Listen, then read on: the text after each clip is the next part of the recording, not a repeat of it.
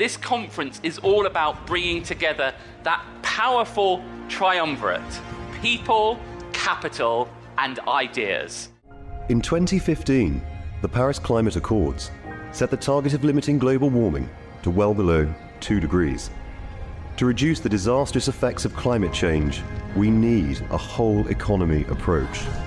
Business, government, and finance working together, taking swift action to reduce emissions, supporting and championing the innovators in clean tech, promoting leadership that sees decarbonisation as an opportunity. An opportunity for innovation, an opportunity for global collaboration, an opportunity to build a better world for the future generation. The people here today, the people driving this change. Welcome to Innovation Zero. I think it's very easy to become despondent with the scope and scale of the challenges that we have. But I think the panelists that we've brought together today will give you some some reasons for optimism, actually, and the actually taking some of this into our own hands and doing something about the challenges that we have actually makes a difference. Um, quick introduction from myself. Um, I'm C E O of British Patient Capital. British Patient Capital is a, a commercial subsidiary of the British Business Bank. We're here to invest in some of the most exciting technology companies um, in, in the U K to help them on their journey. And we have the transition to net zero as a central part of the mission um, that we have at the bank. Uh, in terms of where British Patient Capital can play, uh, we invest through the market, so we select leading fund managers that are aligned with our, our mission and, and strategy, and they go on to invest in some of these groundbreaking technologies, and we'll hear some more about that today. Um, the transition to net zero is not just about um, high technology, it's about lots of other actions that we can take um, to get us into a, a better place in terms of carbon reduction.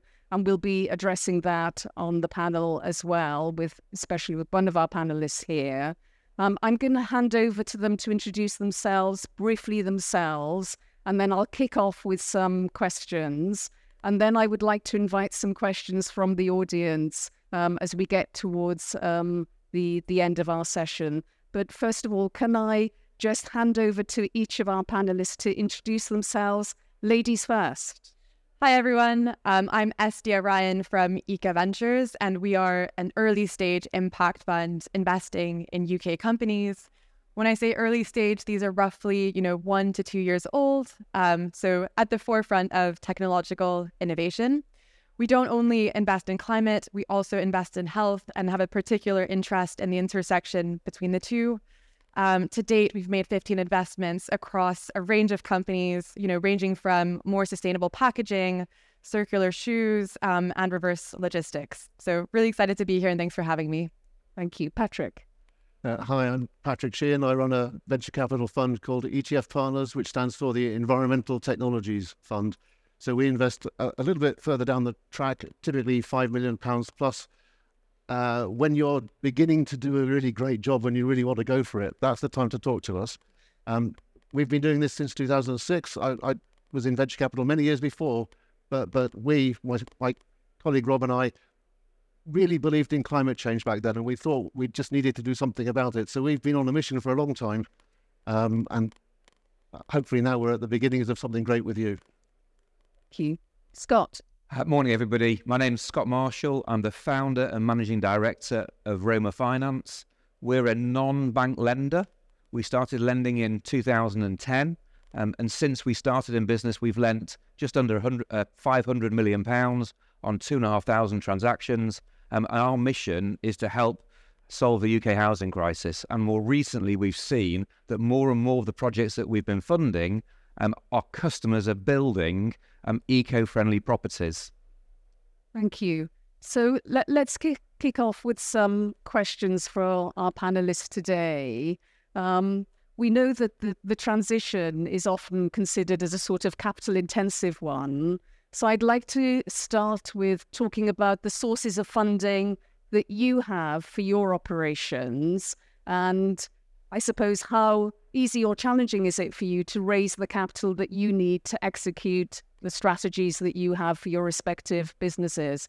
May I start uh, with you again on that challenge of, you know, finding L Ps and finding sufficient L Ps to, you know, fund your ambitious plans as well? I think we've been really lucky at Eka Ventures to have most of our L Ps being impact dedicated, which means we get a lot of help actually, you know, rolling out our own impact strategy, which has been exciting. I guess one stat that I think of when thinking about, you know, the capital dedicated to impact, it's grown ten x in the past ten years. So putting that in numbers, that's one trillion dollars of impact capital across venture, private equity, and public markets.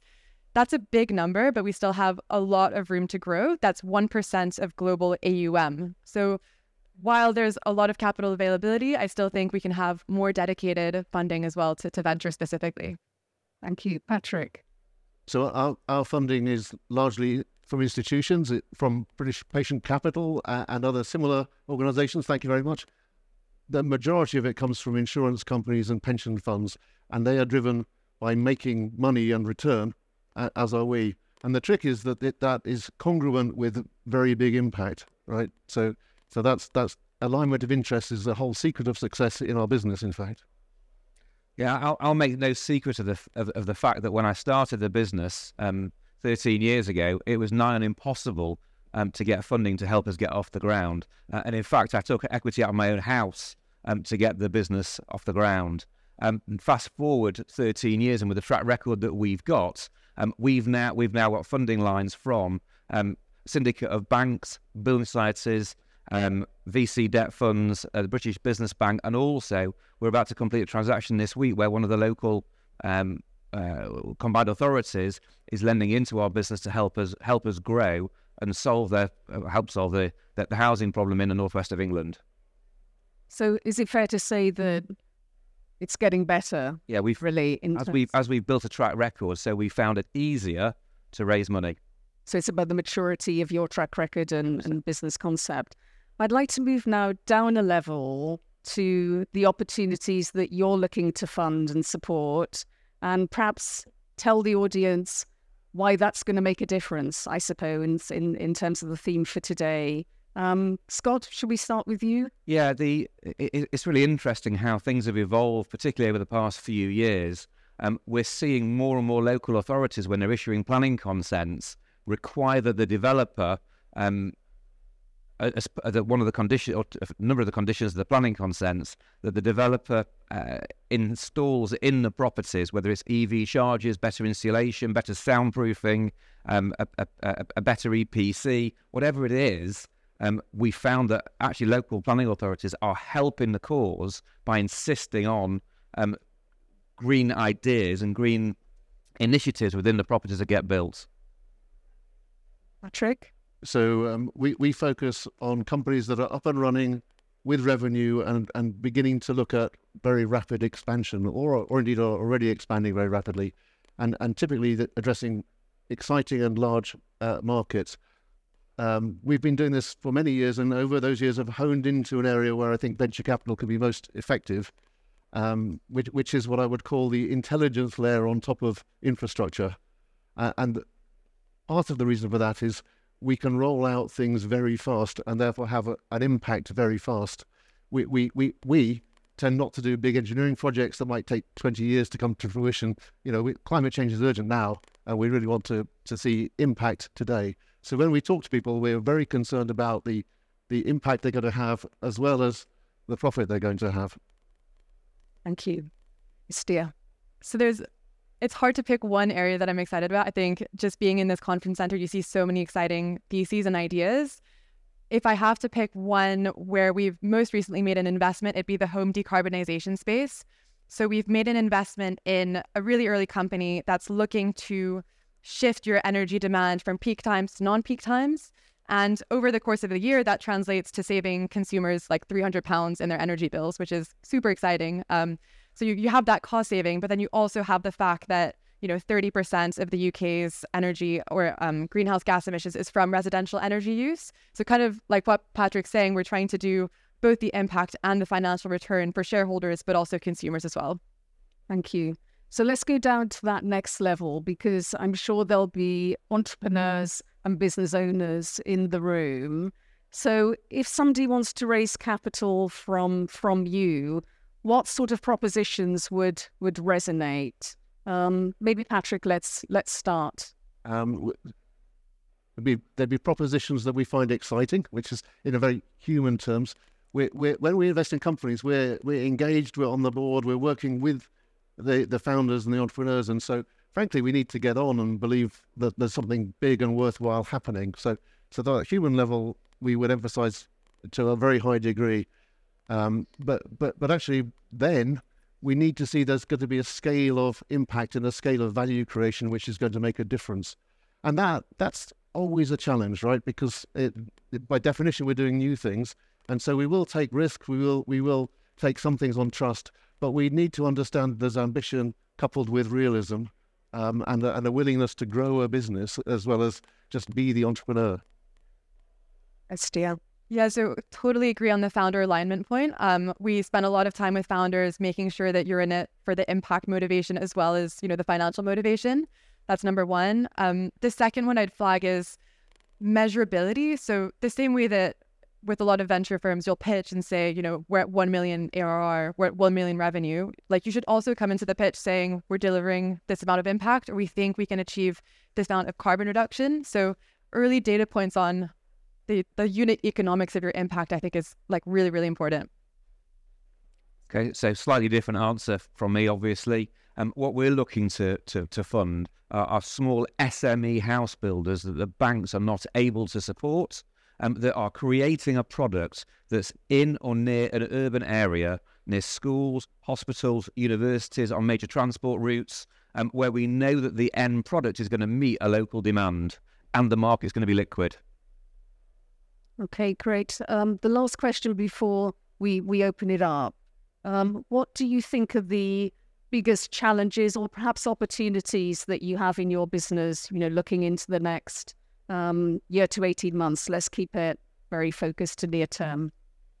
So uh, these days we we we're, we feel we're surrounded by opportunity, and that that's that's great for us. It's a challenge for the entrepreneurs, actually, because, you know, we're seeing over a thousand uh, companies a year, um, a number of whom will get funded. We want to invest in a small handful, right? So so actually, I, I think it's about being selective to, for us, and, and and if you're talking to us, recognizing that we will be selective, and so making things utterly compelling, and and compelling isn't easy. So I think actually finding ways to hone what you're saying, to to chat with others, to rehearse, to understand the weaknesses in your own arguments before you come to us is worthwhile. We try to be approachable, but we just get very busy, right? And so if you can uh, talk to advisors, the sort of advisors who really give good advice, not necessarily just professional advisors, and and find people who know us to work through our network, that's that's really helpful. Yeah, I mean, just just to build on that, the British Business Bank has um, a finance hub, which is a, a website which has a lot of content which is designed for entrepreneurs to help them find where they can go next for their funding, or what they would um, some content that would help help get them investor ready, to to your point, Patrick. So that might be something that you would be interested to look into, Exia. Yeah, the way I'll answer that is slightly higher level. So we we all respectively play a very small part in the entire transition. And I think there's kind of a rising tide lifts all boats. Like, we need to get regulation on board. We need to get consumer demand on board. We need to get talent moving into the right sectors. You know, there's been loads of layoffs. Why not come to impact? Um, we need to get, you know, more investors involved. So I think harmonizing all of that good intent into action is kind of why we're all here today. Um, but that's what I'm excited, but also scared about. So we, we see some uh, challenges on a national level, on a local level, and also in an industry level as well. So if I, if I deal with each one of those, on a national level, we are uh, seeing certain um, issues, for example, around nutrient neutrality, which are preventing um, house building in areas where house houses and new properties are required. That's number one. I think that issue has been around for the past um, two years, and it kind of it started around the Solent area and, and has spread to much of the south and uh, east of England. Um, hopefully, we're, we're nearing a resolution um, on that problem. Um, on a local level, we've seen that local there's been material delays in local planning authorities granting consents for new schemes, um, and then within an industry level, um, we've seen that um, the surveyors and valuers are yet to really appreciate and understand that the end product, which is more energy efficient, actually commands a higher value in the market when it's completed. Okay, and, and actually that's a real mind shift, shift change that's got to happen in order that our uh, customers can go and put the investment into the schemes in the first place, um, that where they know that they're going to get the, the, the value at the end, because it, effectively everything is all tied in together. It's a, it's a really important point, and I think that's the transition that we've seen um, with the institutional community in, in very recent times, that you can have impact and actually it's financially beneficial as well. What we want to do, of course, is to create both, um, but it doesn't have to be one or the other, which is probably where the thinking was maybe ten, fifteen years ago. Well, let's let's open it up to um, the audience here if anyone has a question. Uh, my name is Paul Camp. Um, I have a background in finance. I created the world's first green bond under the Climate Bonds Initiative, and now there's two hundred fifty billion dollars that have been certified. I've got a question for Scott Marshall, um, please. In terms of cost of capital, you're saying you were doing debt. Now, we've all seen short-term interest rates rise. I just wondered how that's impacting things for you. And second part of my question is, I raised fifty million from the U K public, from people like you, to go out and develop and build solar farms so that you could get returns on your solar. And then the returns on your solar, because it was so high, would then offset your energy costs in your energy bill. I just wondered, you know, what you're looking at doing in terms of structuring your financing, whether because you're doing Uh, you've got people buying houses and you've got the public, whether you're looking to, towards maybe doing something like that, because then you're disintermediating the banks. You're going to a lower cost of capital and you're also benefiting the public, who benefit from the returns subject to risk. And then also you're getting it done much quicker. Thank you. Thank you. I think maybe I should have got a pen and paper to write all the different questions down there. Um, let me just deal with the first one first, which is, at my age, the, the only one I can remember, um, which is that... Um, You're absolutely right, Paul, that the cost of capital has gone up. Okay, no doubt about it. But what's also, and also the cost of materials has gone up and the cost of labour has gone up. Um, and over the past few months in particular, we've seen house prices stagnate. Okay, so effectively you've got rising costs against a flat G D V, which means that a developer's margin is under pressure. Okay, um, what you tend to find is that while all those things are true, the most volatile value is the um, the land at the beginning or the unconverted uh, commercial property into resi, okay? And developing is all about maintaining margin. And at times of economic stress, economic stress leads to volatility, volatility leads to opportunity, volatility leads to better buying opportunities that our customers can take advantage of.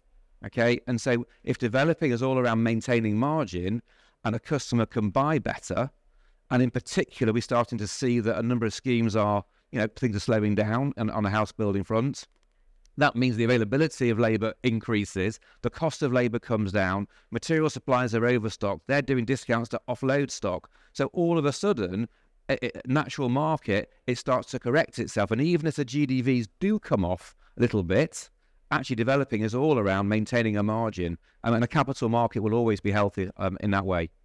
Thank you, Scott. I think Patrick wants to come in. Yeah, I was, I was going to generalise your question, actually, if I may, yes. because uh, we, we've, we've been in a remarkable era of capital abundance for several years, and, and in venture capital, that's just been weird, right? Um, there's been huge amounts of money sloshing around, often not wisely, and, and entrepreneurs occasionally have felt that success was was raising money rather than delivering great businesses.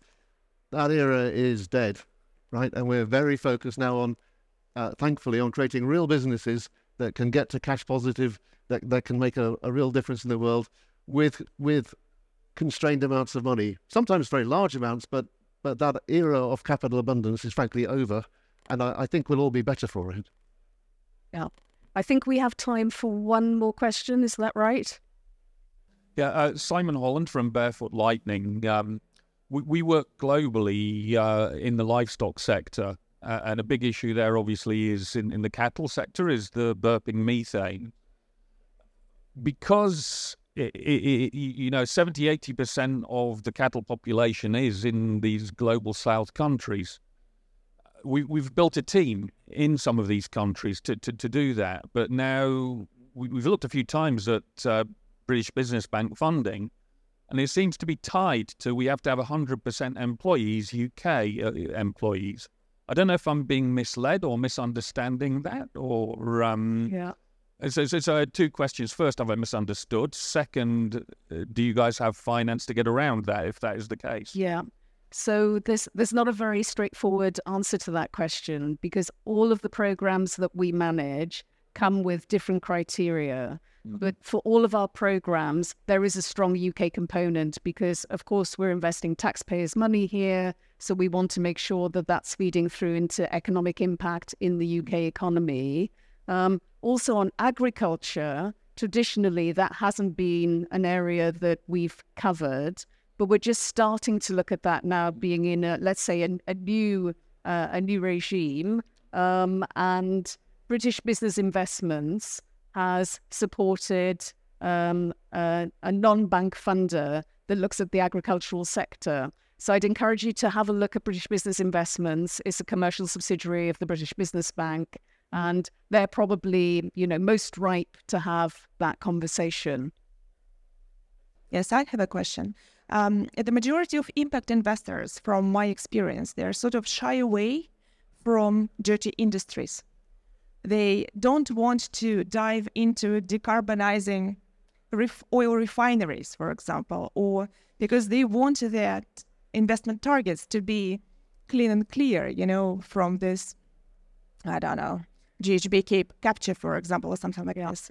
We realize that um, the fossil fuels still produce, what, ninety percent of the global energy or more, and things are not going to change very quickly, d- despite our efforts. So decarbonizing these dirty industries or, I don't know, metal production or something like this, you know, um, could bring more significant change. At the same time, impact investors are not very eager doing this. What do you think? Am I correct? Should, should, shall I just come in a little bit on, on that debate? And I'm going to take it a little bit broader than that, that question. But I said at the beginning, um, solving the climate crisis is not just about working with fast-growing technology companies that have solutions. There's a whole S M E community that we have to face into and bring with us.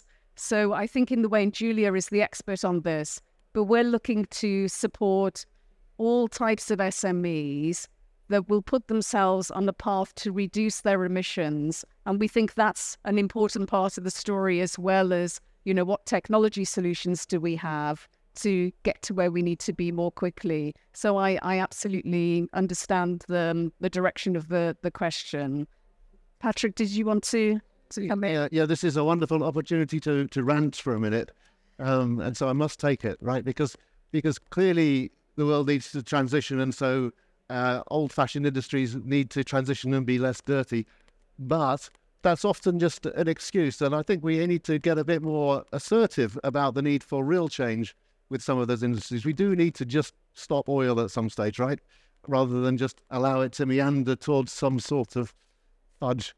Uh, and so I, I, I think actually all of us need to need to step up to the plate. We our, our focus isn't on heavy industry, it's on technology, but But we do find the use of technology in some quite old-fashioned industries. We have an investment in a in an A I software company that makes shipping probably ten to twelve percent more fuel efficient, and that's a small uh, amount of capital to create that company. But shipping is three percent of of global emissions, so ten percent of that, zero point three percent of the world's problem is addressed by a small equity investment. So so actually, even with technology, we can have big impact on. on some of these old-fashioned industries. If, if I can also come in on that. So I think the way that we like to think about it is like there's a Venn diagram of all the climate change issues that need to be solved. And then there's another circle of like where venture capital can play a part. And actually the intersection of the two is relatively unique. That's not to say you shouldn't decarbonize oil, but you need to be really smart about the way you deploy scalable technology in a venture setting. One investment we've done in decarbonizing steel, um, which again is, you know, ten percent of greenhouse gas emissions. um, is a software that plugs into existing steel plants um, and better optimizes the heat generation. So instead of overheating or underheating your steel, you're better managing that flow over time. Um, and again, going back to that point of saving money, you're saving money because you don't have to pay as high energy costs, but you're also saving um, carbon emissions because you're you're not overheating and underheating. So that's an example of where technology helps in that deep industry context, but is still a venture style investment. So Scott, yeah, let me let me just give a, a slightly different perspective, which is that um, obviously in the U K we've got an awful lot of old buildings that are not energy efficient, and there's a big drive at the moment, um, and I think this maybe come from government or whatever, that that actually air source heat pumps are the solution to those older buildings. And actually the opposite is true. Air source heat pumps will make those buildings far more inefficient and more expensive to run. So actually the solution to those buildings um, is either insulate them better, number one, or number two, um, and, we're, and actually there, there is a, a pilot that's taking place in a village in Cheshire at the moment where existing gas boilers are being retrofitted to be able to take Um, hydrogen along with um, gas in order to um, reduce the the, the the cost of running those older buildings, and the output from uh, or the output from, from from hydrogen obviously is water. Okay, so we can produce it ourselves in this country. We're not relying on overseas countries. Um, it can be there's a simple adaptation that can be given to a, a, an existing gas boiler. Um, and we can make those older properties. We might not be able to reduce all the waste energy that comes from them, but we can certainly make them more eco-friendly to run, and we can make them cheaper, and we can be less reliant on third-party countries for the for the energy that's required to heat them. Perfect, thank you. And I think heat pumps will have its place as well, perhaps in new build. Yeah, and... but new build, where, where the insulation is already good on the exactly. building. Exactly. So I've been asked to bring this one more question. Hi, Estia. Um, as an investor in the space, I can totally see that um, small place where venture meets climate. And it's a real shame because there's so much potential. There's going to be so much returns. And a lot of interesting conversations I'm having is about how can we bring alternatives funds of capital at this at the point of scale. Um, so in the U S, we have the I R A, in the in Europe, we have the Green Deal. But in the U K, we have similarly, but it's not easy to access all these grants. So my question is, what sort of alternative financings you're seeing being accessed, and how easy is it to access this capital? That's a that's a really good question, and one that we spend a lot of time working with our portfolio companies on. Um, it's true that once you have venture funding, I think a lot more pots of money open up. So that's, you know, particularly the, you know, Innovate U K grants, for example. I think there needs to be more innovation, to be very candid, around types of venture capital. So for example, you know, patient capital, um, longer fund life cycles, um, access to debt funding. So impact debt is coming up to the fore, and that's something that we potentially didn't have back in, you know, climate tech one point oh. Um, so that's an innovation. But on the whole, I think I agree with you that it's it's still tricky to get there, um, but the, the signs are pointing in the right directions.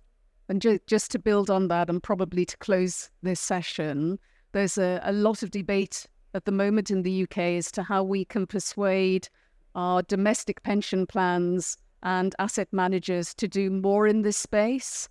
And I think that's part of the solution as well, because if you can bring in more capital at the top of the stack, that will filter through to to funds and then eventually to more opportunities that are definitely out there. We we have a demand and a supply um, imbalance, a radical imbalance, I would say, at this point in time.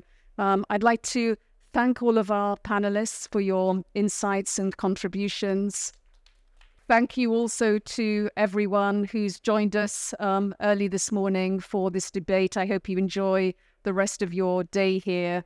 And I would summarize um, the whole discussion that we've been having by repeating something actually that's already been said by Estia, which is what we need to do is to harness intent and turn it into action. And I think that's what all our panelists, and it's what the British Business Bank is about as well. So thank you, everyone. Enjoy the event. To register your interest in attending, exhibiting, sponsoring, or speaking at Innovation Zero twenty twenty-four, please go to w w w dot innovation zero dot com. We look forward to meeting you at Olympia in London on the thirtieth of April and the first of May two thousand twenty-four.